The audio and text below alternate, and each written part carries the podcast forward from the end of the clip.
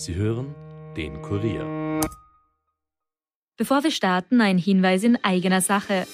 Ihr wollt immer informiert sein über das wichtigste Thema von heute, ob Corona, die aktuelle politische Lage, verrückte Diktaturen oder den Klimawandel. Wir fragen nach, Experten liefern die Antworten. Der Kurier Daily Podcast. Ein Tag, ein Thema.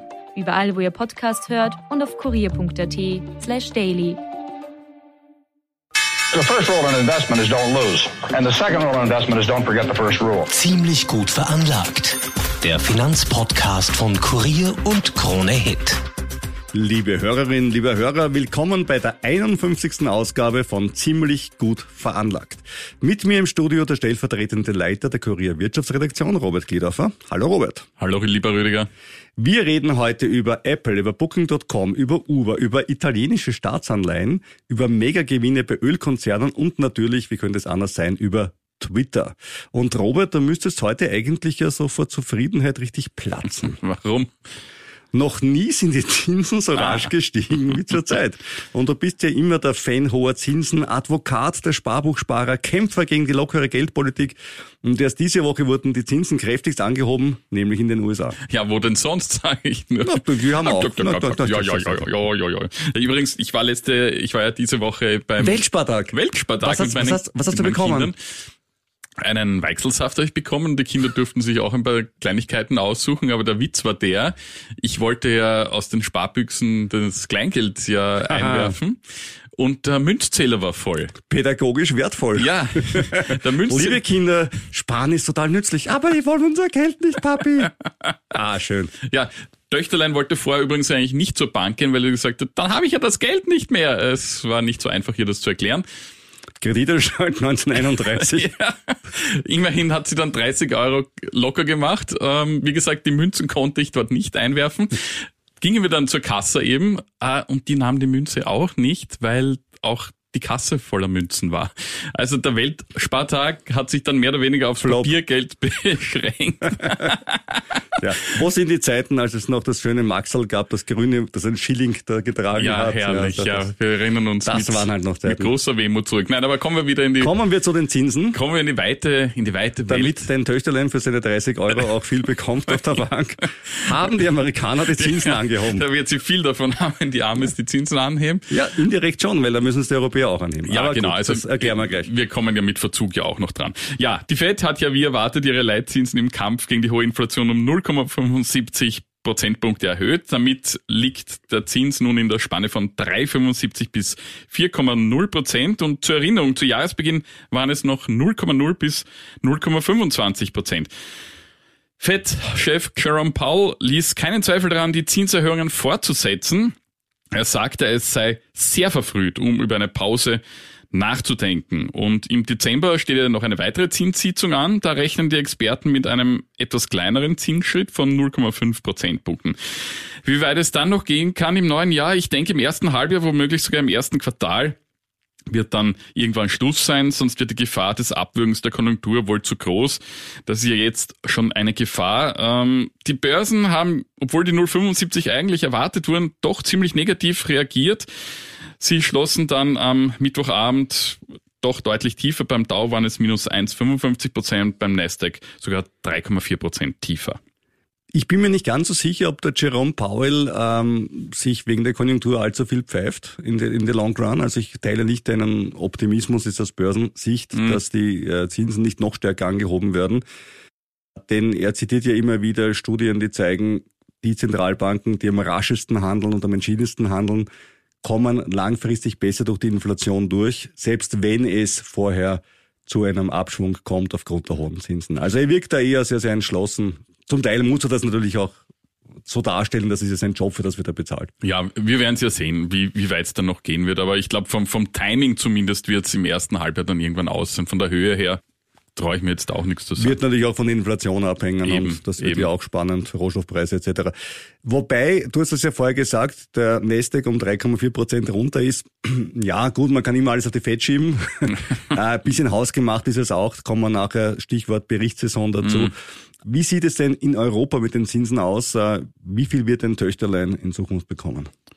Ja, in Zukunft werden wir mal sehen, aber in der Eurozone ist der Leitzins ja mit 2,0 Prozent übrigens ja nur fast halb so hoch wie in den USA. Immerhin, meine spezielle Freundin Christine Lagarde, die EZB-Chefin, spricht klar aus, dass sie, jetzt spricht sie es klar aus, nämlich, dass sie zu weiteren Zinsanhebungen gewillt ist. Nach der dritten Zinserhöhung in Folge sieht sie die Zentralbank im Kampf gegen die hohe Inflation noch nicht am Ziel. AG.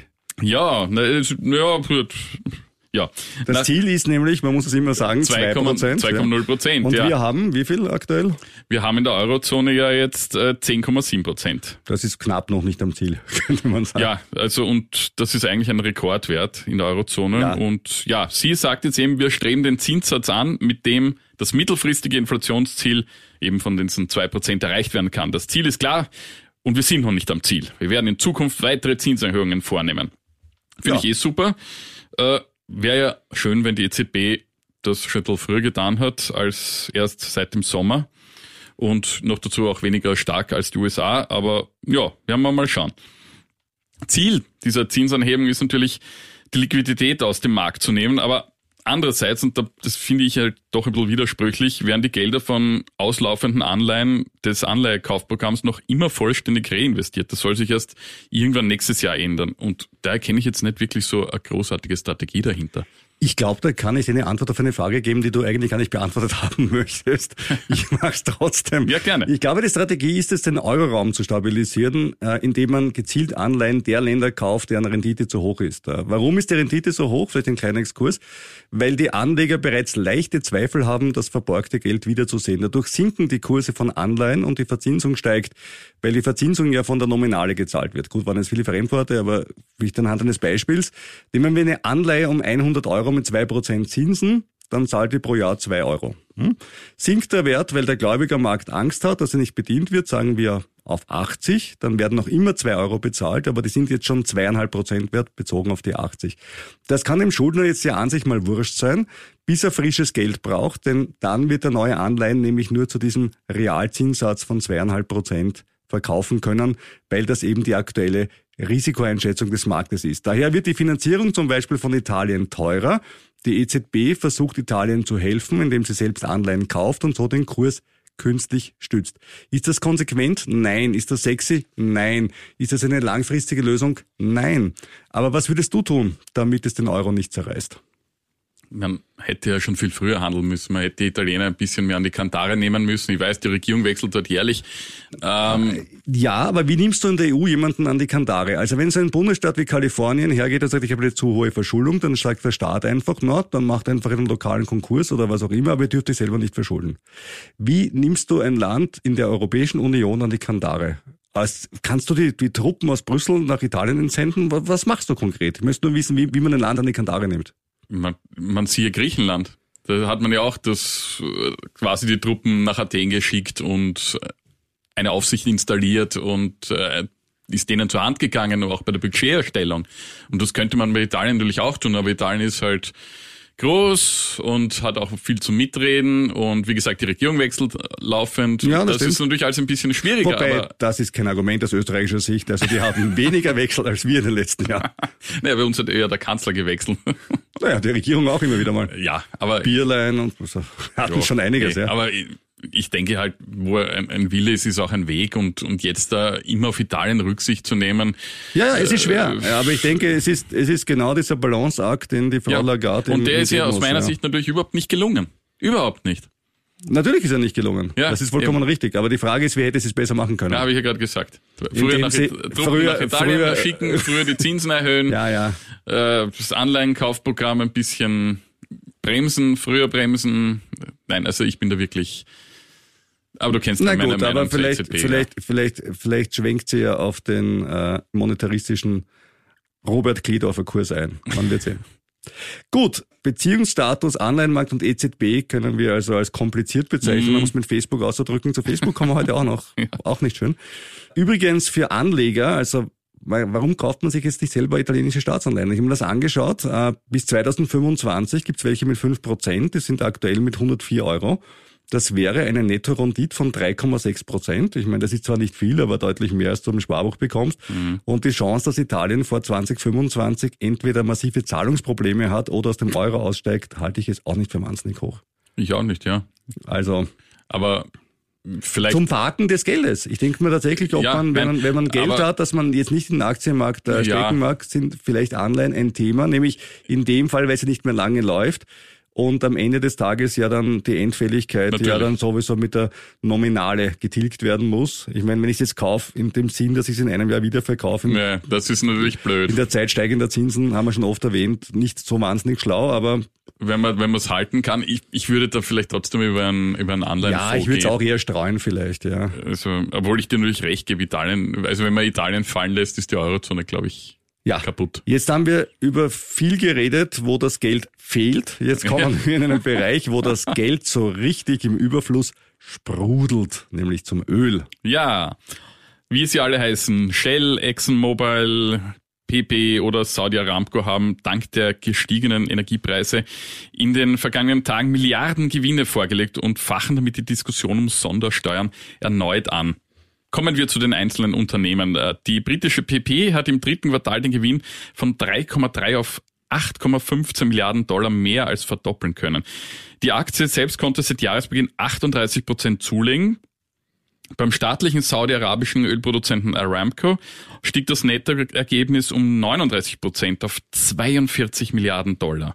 Ja, ist ja auch schön, wenn man Öl aus, aus Russland kaufen kann und dann nach Europa weiterverkauft. Ja, das, so macht man das, ja. Und das ist seit dem Börsegang 2019 der zweitgrößte Nettogewinn. Dennoch stehen die Analysten auf der Bremse bei dem Titel. Die große Mehrheit empfiehlt halten. Das durchschnittliche Kursziel liegt 17 Prozent über dem aktuellen Wert. Seit Jahresbeginn legte der Kurs um mehr als 6 Prozent zu. Auch Shell kommt auf das zweitbeste Quartalsergebnis der Geschichte des Konzerns. Seit Jahresbeginn liegt die Aktie mehr als 40 Prozent im Plus. Bei Chevron wiederum ist der Überschuss um mehr als 80 Prozent auf 11 Milliarden Dollar geklettert. Das war weit über den Erwartungen. Der Kurs ist heuer auch schon um 52 Prozent gestiegen. Die Analysten sind hier ziemlich zwiegespalten, was Chevron betrifft. Die eine Hälfte rät zum Halten, die andere meint, da geht noch mehr. Unterm Strich liegt das durchschnittliche Kursziel um immerhin 30 Prozent über dem aktuellen Wert. Da fragst dich wirklich, was jetzt noch passieren muss, damit der Kurs von Chevron noch weiter raufgeht. Also, weil beim Ölpreis sind wir Ja, eigentlich beim Ölpreis sind wir relativ von der, eigentlich sind wir auch wieder gefallen. Also Ja, so ist es. Die Frage, ob du, ja, Effizienzsteigerungen, keine Ahnung. Ja. Aber ich denke mir, das war eine geile Party. Ich war am Rande dabei bei Shell, aber irgendwie denke ich mal, ja die ich Party sehe ist es auch, auch eher ausgereizt, aber wer weiß. Die OMV, unser österreichischer Konzern, hat vor Steuern einen Quartalsgewinn von 3,3 Milliarden Euro geschrieben. Das ist mehr als eine Verdreifachung gegenüber dem dritten Quartal 2021. Die Deutsche Bank hat ihr Kursziel von 46,10 Euro und das Anlagevotum Hold beibehalten. Aktuell liegt der Kurs bei rund 48 Euro. Seit Jahresbeginn ist die Aktie 5% im Minus. Das ist wirklich, das ist wirklich, man muss das wirklich auf der Zunge zergehen lassen. Also 52 Prozent hat man bei Chevron Plus, Ja. äh, 40 Prozent bei der Shell. Also alle im Plus. Und die schaffen es, 5 Prozent im Minus zu sein. Jetzt haben wir schon öfters OMV-Bashing hier betrieben, aber man merkt schon, wenn man seine Strategie so wechselt wie andere Menschen die Unterhosen, Ja, dann das wird schwierig. gut, ja. ja. Aber immerhin, es gibt ja eine Sonderdividende von 2,25 Euro und zusammen mit der erwarteten regulären Dividende von 2,42 Euro verdoppelt sich damit die Rendite beinahe. Conclusio. Bei allen Konzernen ist mehr oder weniger derselbe Grund dahinter. Die Ölpreise sind im Vergleich zum Frühjahr zwar wieder zurückgekommen, aber im Vergleich zum Vorjahr sind sie noch immer klar darüber. Und das wirkt sich entsprechend auf die Gewinne aus und die waren schon im Vorjahr hoch und werden heuer noch höher ausfallen.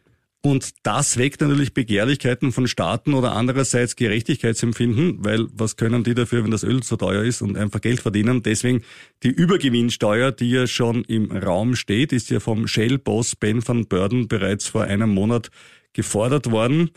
Und da geht's jetzt, glaube ich, los, nämlich witzigerweise sogar in den USA. Ja, das ist, das ist sehr, sehr interessant. Die Gewinnsteuer ist ja schon in einigen Ländern im Gespräch und jetzt ausgerechnet in den USA wird das Ganze konkreter.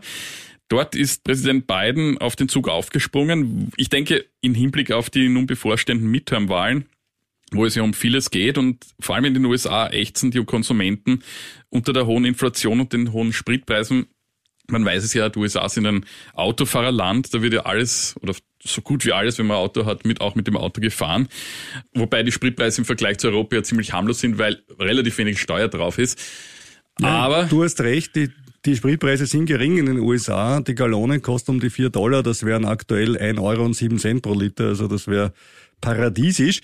Aber dennoch kurbeln die Benzinpreise die Inflation in den USA stärker an als bei uns. Du hast das schon gesagt, die Amerikaner fahren einfach mehr mit dem Auto, brauchen mehr Sprit. Zweitens, ihre Autos sind auch nicht so wahnsinnig ökonomisch. Und drittens, es gibt weniger indirekte Steuern wie bei uns die Mineralölsteuer. Das bedeutet, dass die Rohstoffpreise stärker durchschlagen auf den Endkundenpreis.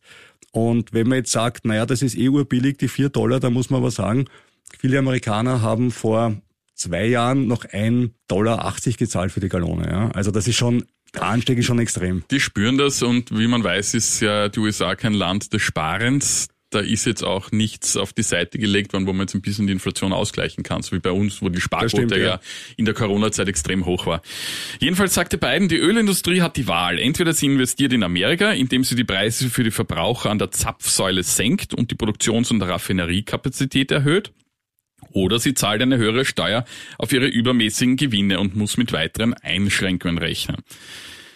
Ja, das sagt Biden, aber selbst wenn die Demokraten jetzt ihre Mehrheiten im Repräsentantenhaus und im Senat verteidigen können, stehen die Chancen eigentlich relativ schlecht auf Umsetzung im Kongress.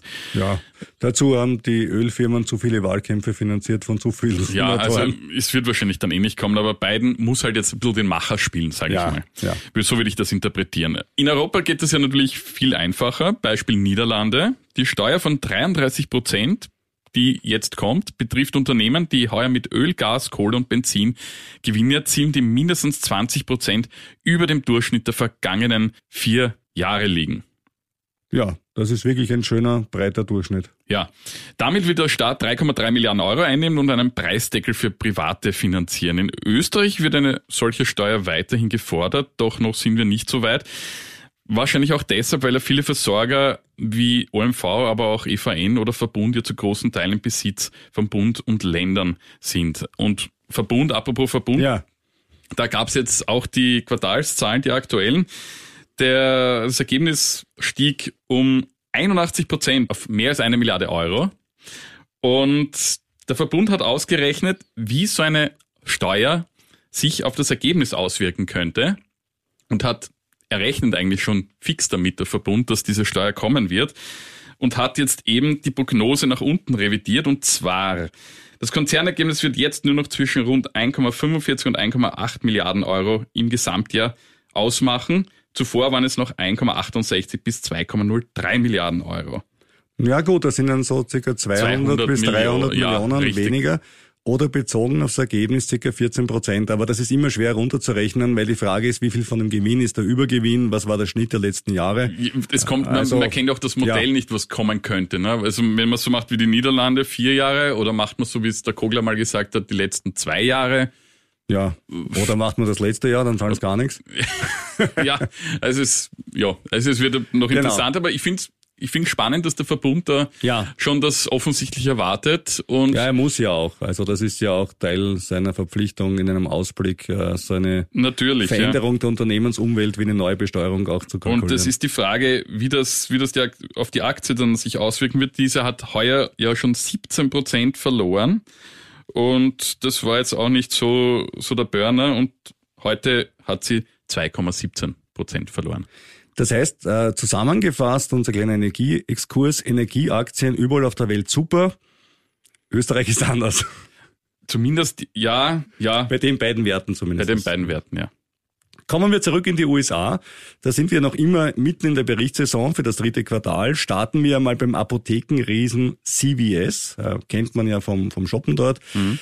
Äh, die haben gute Zahlen vorgelegt. fünf Prozent mehr Gewinn als erwartet und auch sechs Prozent mehr Umsatz. Das ist beachtlich, weil ja ein Teil des Geschäfts äh, stark zurückgegangen ist, nämlich Covid-Tests und Impfungen.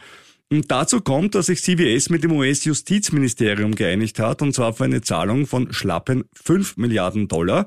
Warum ist es da gegangen? Äh, um die, sagen wir es freundlich, zu leichtfertige Vergabe von Schmerzmitteln, die in den USA ja zu vielen Opioidabhängigen geführt haben. Und da gab es jetzt eben einen Vergleich mit dem Justizministerium. Mit der Zahlung ist das Thema vom Tisch. Und von 36 Analysten empfehlen 30 die Aktie zum Kauf. Kommen wir zu Tech. Äh, wir haben ja letztens noch spekuliert, ist das jetzt eine Bärenrallye oder ein äh, Aufschwung? Ich habe Bärenrallye gesagt. Es tut mir persönlich leid, dass ich recht hatte. Nämlich wirklich auch finanziell. Ja, natürlich. Aber es war eine Bärenrallye und sie hat ein recht abruptes Ende genommen. Eben, du hast es schon erwähnt, äh, wegen der Leitzinsenerhöhung um ein Dreiviertel Prozent durch die FED. Und das trifft natürlich die Tech-Branche besonders hart, weil die ja oft noch auf Fremdfinanzierung angewiesen ist. Ein Tech-Unternehmen, das dieses Problem nicht hat, weil die Gewinne sprudeln, ist Apple. 90 Milliarden Umsatz im letzten Quartal, das sind 8 Prozent mehr als im Vorjahr und auch 4 Prozent mehr Gewinn. Das KGV ist mit 12 nach wie vor recht hoch für Roberts Verhältnisse. Ich finde das schon recht entspannt. Aber Apple hat in den letzten Jahren auch immer das erforderliche Wachstum geschafft, um dieses KGV auch zu rechtfertigen. Die Analysten sind jedenfalls positiv und Warren Buffett ist ja auch nach wie vor ein Fan von Apple und ich übrigens auch. Ich habe auch ein paar Apple-Aktien. Booking.com, kennst du schon mal verwendet? Welchen Genius-Level bist du schon? Ich habe es genau einmal verwendet für Ah, einen so. Trip und habe dann monatelang für diesen einen Trip dann weitere Buchungsempfehlungen bekommen für diese Stadt. Das fand ich ein bisschen blöd vom Algorithmus. Ja, Targeting erkennt man immer dann, wenn es unpassend war. Dann denkt man sich, es passt nicht. Wenn es passend war, dann denkt man sich, es passt eh. Ja, Genau. Das ist so das Ewige. Und ich glaube immer, Targeting funktioniert ja nicht. Ne? Aber fällt denn, warum soll ich jetzt schon wieder nach Linz fahren? Ungefähr, ja. Nicht gegen Linz. Booking.com, die haben eben Zahlen vorgelegt. Der Gewinn ist stark gestiegen, no nah, nach der Corona-Zeit natürlich raufgegangen. Wir haben jetzt 1,67 Milliarden Gewinn nach 770 Millionen im Vorjahresquartal. Die Reiselust nach Corona hat natürlich geholfen. Nachbörslich ist die Aktie rauf und das war ganz interessant zu sehen. Zuvor ist sie um 5,9 Prozent runter. Dann wurde die Aktie kurz ausgesetzt, weil ja die äh, Zahlen präsentiert wurden. Danach ist sie um 6 Prozent raufgegangen, nachbörslich. Es scheint fast, als wären die falschen Gerüchte im Umlauf gewesen oder schieben wir es wieder mal auf die FED-Zinserhöhung. Das ist immer billig. Uber. Du verwendest Uber natürlich nicht, weil du fährst mit Taxi. Ja, die zweimal im Ja, Monat. fahr ich im Taxi. Ja, ungefähr, ja. Uber, die haben trotz dir mehr Umsatz gemacht als erwartet, äh, macht noch immer Verluste, keine Frage. Und die hatten so ein richtiges Wechselbad der Gefühle. Äh, der Fed Rate Hike, also dieses Dreiviertel Prozent, natürlich ein Dämpfer. Äh, davor ging es in den Zahlen aber um 11 Prozent rauf. Ich habe auch ein paar Uber-Aktien. Der Oktober soll laut Uber der beste Monat der Geschichte werden. Es gibt 46 Analysten, die es beurteilt haben, 42 bei und 4 holt. Ja, das klingt interessant. Eh, aber auch Analysten liegen nicht immer richtig, sonst wäre es ja einfach, einen Das Algorithmus zu schreiben und sagen, was wird am meisten empfohlen, ich kauf's und bin reich. Ja, Schön. Das war's. Also so macht man's einfach. Ja. So. Das war das Geheimnis. So. Na, kommen wir kurz zu jemandem, wo die Analysten nicht positiv sind. War vor ein paar Jahren auch eine Aktie, die als extrem cool galt, äh, Meta slash Facebook. Die Zahlen haben wir ja schon diskutiert. Äh, an der Börse gab es das entsprechende Massaker. Ich war als Aktionär mit dabei. Hurra. Aber jetzt gibt es eine vage Hoffnung für die Aktie. Es gibt eine politische Initiative in den USA, TikTok zu verbieten. Das ist natürlich praktisch, wenn ich jetzt ein Unternehmen habe und mein Mitbewerber wird einfach verboten. Das macht es leichter. Nicht sehr amerikanisch, muss ich sagen, von, von Wettbewerbsgedanken her. Aber das wäre natürlich für Mark Zuckerberg nett, weil dann könnte er selber ein US-TikTok basteln. Und warum sind die USA dagegen? Ja, weil natürlich TikTok äh, zu ByteDance gehört. ByteDance eine chinesische Firma ist. Wer noch Zweifel hatte daran, dass chinesische Firmen der Partei zu dienen haben, spätestens seit dem letzten Parteitag sollten die endgültig ausgeräumt sein, ja. Und es ist natürlich die Angst, dass die äh, chinesische KP natürlich alle Daten von Teenagern aus den USA absaugen kann und für irgendwas verwenden kann. Jetzt kann man natürlich sagen, umgekehrt, die Amerikaner haben ja auch meine Daten, weil aufgrund des Patriot Acts müssen ja auch Facebook und Google und viele andere die Daten ja im Zweifelsfall an die US-Behörden äh, übergeben, selbst wenn sie nur in Europa gelagert seien. Und da kann man jetzt nicht sagen, wo ist der Unterschied? Und der Unterschied für mich ist ganz einfach. äh, Ich gebe lieber meine Daten der amerikanischen als der chinesischen Regierung. im Das- Zweifelsfall, ja. Aber eigentlich beiden ungern. Richtig, aber es ist trotzdem noch ein Unterschied. Ja. genau. Hier an dieser Stelle unser kurzer Disclaimer. Also wenn wir Aktien hier im Podcast erwähnen, wie zum Beispiel Facebook, falls man es nicht gemerkt hat, das war keine Kaufempfehlung, aber auch bei den anderen Aktien, auch italienische Staatsanleihen, alle diese Dinge, wir schneiden das an, aber bitte kauf's nicht wegen uns, sondern vielleicht den Staat, um sich ein bisschen näher anzuschauen. Und du bist für deine finanziellen Entscheidungen verantwortlich und Vor allem äh, Irrtümer. Robert für seine und ich für meine. Manchmal machen wir auch gemeinsam den gleichen Fehler. Kommen wir gleich dazu. Und manchmal, manchmal gelingt uns auch etwas. Manchmal das würden wir hier auch sagen, aber in, in den letzten Monaten ist uns nicht wahnsinnig viel gelungen. Deswegen, Shell, Shell kann ich sagen, und Uber. Das muss sagen, die beiden, also immerhin, ja. Na, immerhin. Also es ist nicht alles rot, aber die beiden reißen es noch nicht ganz raus. Kommen wir zum Schluss zu einer Aktie, die uns über den Sommer viel Unterhaltung gebracht hat und die auch immer ein fixer Bestandteil in unserem Podcast war und die jetzt von uns gegangen ist. Und nein, Robert, es ist nicht Rivian. Die haben zwar auch jetzt ein bisschen gelitten unter den Zinserhöhungen, stehen aber noch immer bei 30, waren schon mal unten bei 20. Wo wir es gekauft haben, sagen wir nicht. Das ist unschicklich. Ich ein bisschen billiger als du, aber nicht wesentlich leider. Nein, es geht jetzt um ein Unternehmen, das diese Woche von der Börse genommen wurde, nämlich von einem gewissen Elon Musk. Und damit zu unserem Elon Musk Weekly. Frei nach Andy Knoll, jetzt hat er den Schaß tatsächlich gekauft, nämlich nachdem Elon Musk monatelang daran gezweifelt hatte, ob die Zahlen von Twitter tatsächlich stimmen, hat er jetzt ernst gemacht und Twitter gekauft. Damit ist die Aktie nicht mehr an der Börse. Musk hat auch gleich hart durchgegriffen und gleich mal die Führungsetage rausgeschmissen. Jetzt wieder noch 50 Prozent der gesamten Belegschaft rauswerfen, damit Twitter profitabler wird oder genauer gesagt profitabel wird. Denn letztes Jahr gab es ja sogar einen Verlust bei Twitter. Twitter hat in den letzten Jahren massiv Personal eingestellt. Die Zahl der Mitarbeiter hat sich in fünf Jahren verdoppelt. Dabei ist der Umsatz pro Mitarbeiter allerdings gefallen. Musk hat standesgemäß korrekt getwittert. There seem to be 10 people managing for every one person coding. Also frei übersetzt, es scheint, als ob es hier zehn Manager pro Programmierer gibt. US-Medien berichten davon, dass Mitarbeiter aus Angst gefeuert zu werden, gleich in den Büros übernachten. Wobei ich mich auch frage, ob das hilft, wenn der Elon Musk reinkommt und sagt, Du schlafst ja. um drei in der Früh. Ich hau dich aus. Kohle soll Twitter jetzt mit der Autorisierung von Accounts verdienen. Acht Dollar pro Monat soll einem das blaue Hackerl schon wert sein. Eigentlich wollte Musk 20 Dollar, aber da haben sich dann viele Twitter-User aufgeregt, unter anderem auch US-Autor Stephen King. Musk selbst ist bei Twitter eingezogen, er sitzt jetzt im Twitter-Headquarter in der Market Street in San Francisco. Das heißt, ich muss jetzt 8 Dollar dafür zahlen, dass ich beweisen kann, dass ich ich bin. Sonst kann jemand andere meine Identität stehlen und wenn ich autorisieren möchte, zahle ich dafür Kohle. Mhm.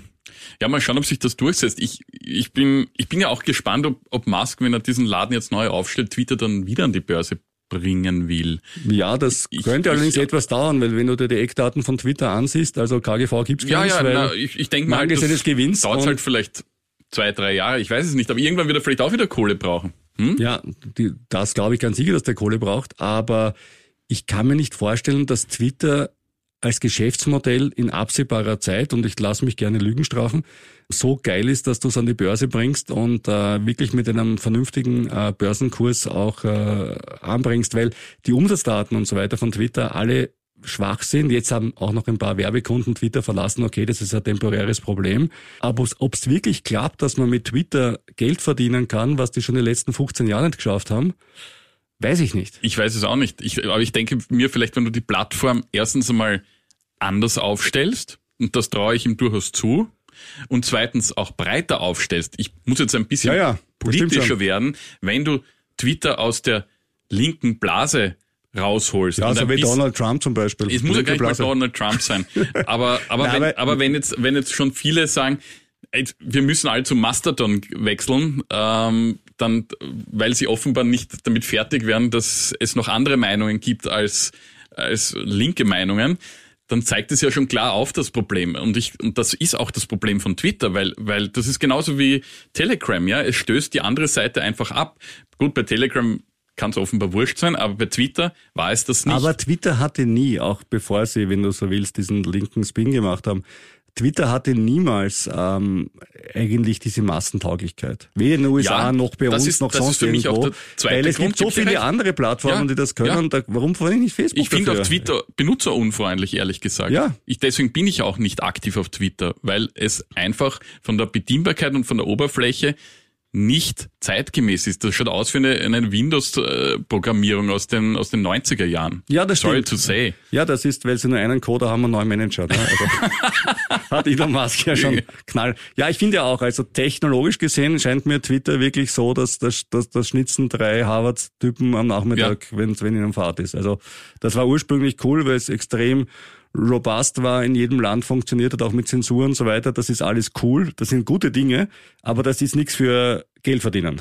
Ja, Richtig. Also das und, ist und wenn, wenn Musk das gelingt, sowohl inhaltlich breiter zu werden, als auch technisch sich neu aufzustellen und neue Features einzubauen, ich könnte mir vorstellen, dass das nicht in nächstes Jahr, nicht übernächstes Jahr, aber in drei, vier, fünf Jahren durchaus interessant werden könnte und dass dann eine Rückkehr an die Börse möglich sein wird. Aber es ist schön, dass ausrechnen von uns beiden du derjenige bist, der an Elon Musk glaubt in dem Fall und ich nicht.